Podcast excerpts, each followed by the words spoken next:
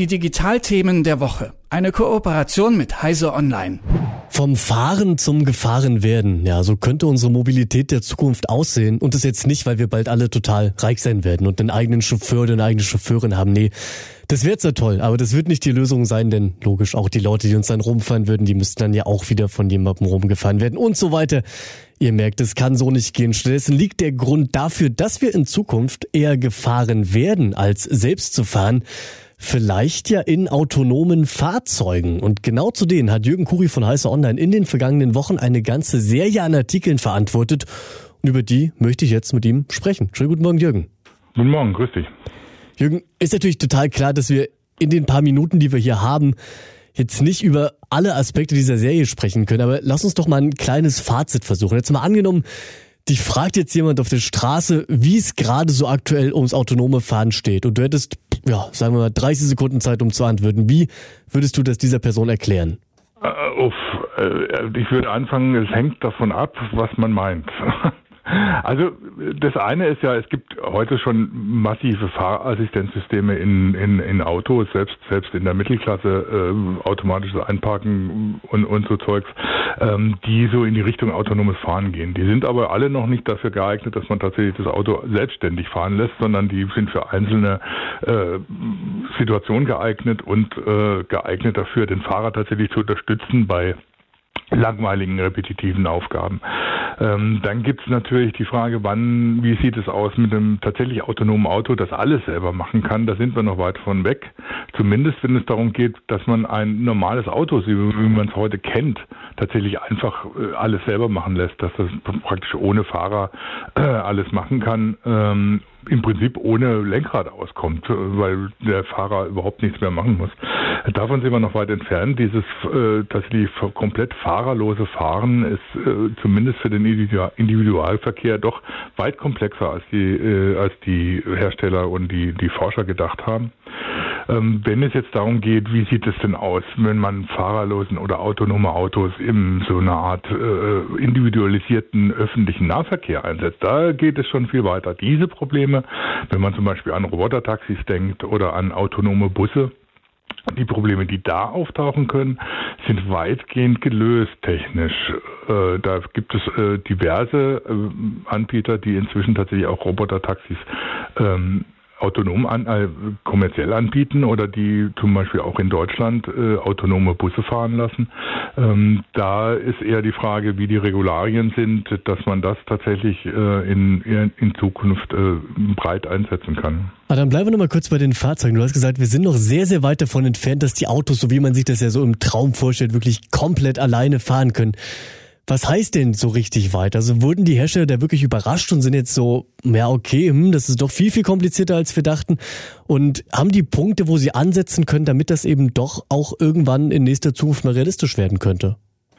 Nein, das Problem ist, dass das, das einzelne Auto, das könnte im Prinzip autonom fahren. Das, das Problem ist, dass es natürlich auch einen Verkehr trifft, der eben nicht komplett autonom äh, durch autonome Autos ge, äh, gewährleistet wird und dass die Autos sich noch nicht richtig miteinander verständigen können. Das wäre ja eine Voraussetzung dafür. Ein Auto, autonomes Auto muss im Moment alles selbst machen. Es muss die komplette Umgebung erkennen, es muss die anderen Verkehrsteilnehmer erkennen, er muss unterscheiden können zwischen Fußgänger, Fahrradfahrer, anderem Auto, irgendeinem Tier, das über die Straße rennt. Es muss die Verkehrszeichen selber erkennen und so weiter. Das heißt, im Moment ist es so, dass das autonome Auto, wenn es tatsächlich funktionieren sollte, ähm, dermaßen viel Rechenkapazität, Sensoren und sonst was braucht, dass es im Prinzip eigentlich völliger über, über äh, Overkill ist.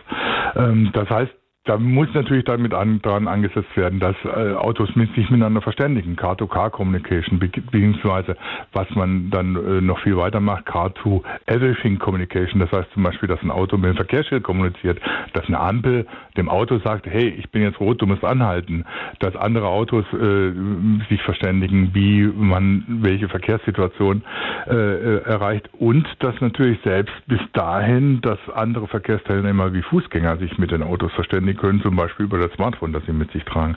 Das heißt, das sind relativ komplexe ähm, Situationen zu meistern, die noch sehr viel Aufwand erfordern und die durch ein autonomes Auto alleine eigentlich gar nicht lösbar sind. Das sieht ein bisschen anders aus, wenn ich mir jetzt angucke, wie kann zum Beispiel ein autonomer Bus funktionieren. Der hat zum einen erstmal normalerweise eine äh, vorgegebene Fahrstrecke und der kann sich natürlich äh, von vornherein auf die Umgebung einstellen. Das heißt, die Software äh, kann entsprechend gestaltet werden, dass der das macht und der äh, arbeitet ja meistens in kontrollierten Umgebungen. Bei Robotertaxis ist es etwas komplizierter. Die müssen natürlich sich auch auf die Umgebung einstellen können, aber auch die kann man ja zum Beispiel erstmal einsetzen, dass man die für die sogenannte letzte Meile bei dem Verkehr äh, verwendet. Das heißt, dass sie eigentlich Zubringer sind zu normalen öffentlichen Verkehrsmitteln, dass ich da kann von meinem Auto bis zur nächsten Haltestelle gebracht werden von einem autonomen autonomen Auto.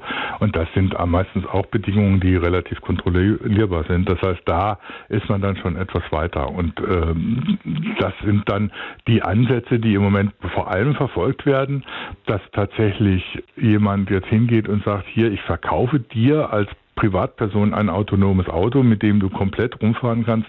Das sind Träume, von denen sind viele doch relativ weit weg. Selbst Elon Musk von Tesla hat da mit seinem äh, Autopilot genannten Fahrassistenzsystem schon etwas zurückrudern müssen und sagt, ja, irgendwann kommt das in der nächsten Zeit, aber wie das dann tatsächlich aussieht, das muss man dann nochmal sehen. Über dieses Konzept, was du da gerade eben angesprochen hast, diese, ja, ich nenne es mal intelligente Straße, wo dann Baustellen oder Ampeln mit den Autos kommunizieren. Darüber haben wir beide schon mal vor zwei Wochen gesprochen. Jetzt mal an die Hörerinnen und Hörer gesagt, klickt da gerne rein im Internet unter was wichtig wird. Könnt ihr da nochmal nachhören zu diesem Thema. Und jetzt noch Jürgen als letzte Frage an dich. Wie sieht denn so die Entwicklung in diesem Sektor aus in Bezug auf Corona? Hat Corona eher einen positiven oder eher einen negativen Einfluss gehabt? Also was, was passiert ist, ist tatsächlich, dass die äh, Versuchsreihen oder die, die Prototypen und die, die Versuchsumgebungen, die vor allem in den USA und China für Robotertaxis und für, für autonomen öffentlichen Nahverkehr gemacht wurden, eingestellt wurden erstmal, weil natürlich Corona sollen nicht viele Leute in einem Auto sitzen oder in einem Bus oder so. Ähm, sie hat auf der anderen Seite aber tatsächlich dann, dann nachdem das erstmal passiert war, einen Push gegeben, weil natürlich, wenn ich mich in ein Robotertaxi setze, dann habe ich nicht das Problem, dass ich mit dem Fahrer konfrontiert bin, äh, der mich anstecken könnte. Das heißt, es hat da tatsächlich durch die Ep äh, Epidemie äh, dann doch wieder einen Schwung gegeben, um tatsächlich jetzt nicht die autonomen Autos im Individualverkehr, sondern die autonomen Fahrzeuge im fahrerlosen Personentransport zu fördern. Das heißt, da sind tatsächlich im, Lau äh, im Zuge der Pandemie einige äh, Anbieter, wie zum Beispiel Waymo in den, in den USA oder chinesische Startups, doch sehr weit nach vorne gegangen, sodass es inzwischen in den USA und China zum, zum Beispiel schon kommerzielle Angebote in einzelnen Städten gibt, in denen ich ein Robotertaxi benutzen kann, die dann auch tatsächlich autonom fahren, aber über noch eine Zentrale bei Notfällen ferngesteuert werden können, sodass da ein, ein Kontrolleur eingreifen kann. Aber da sind tatsächlich durch die Pandemie Versuche und Prototypen in den kommerziellen Betrieb übergeführt worden, was man so schnell eigentlich nicht gedacht hätte.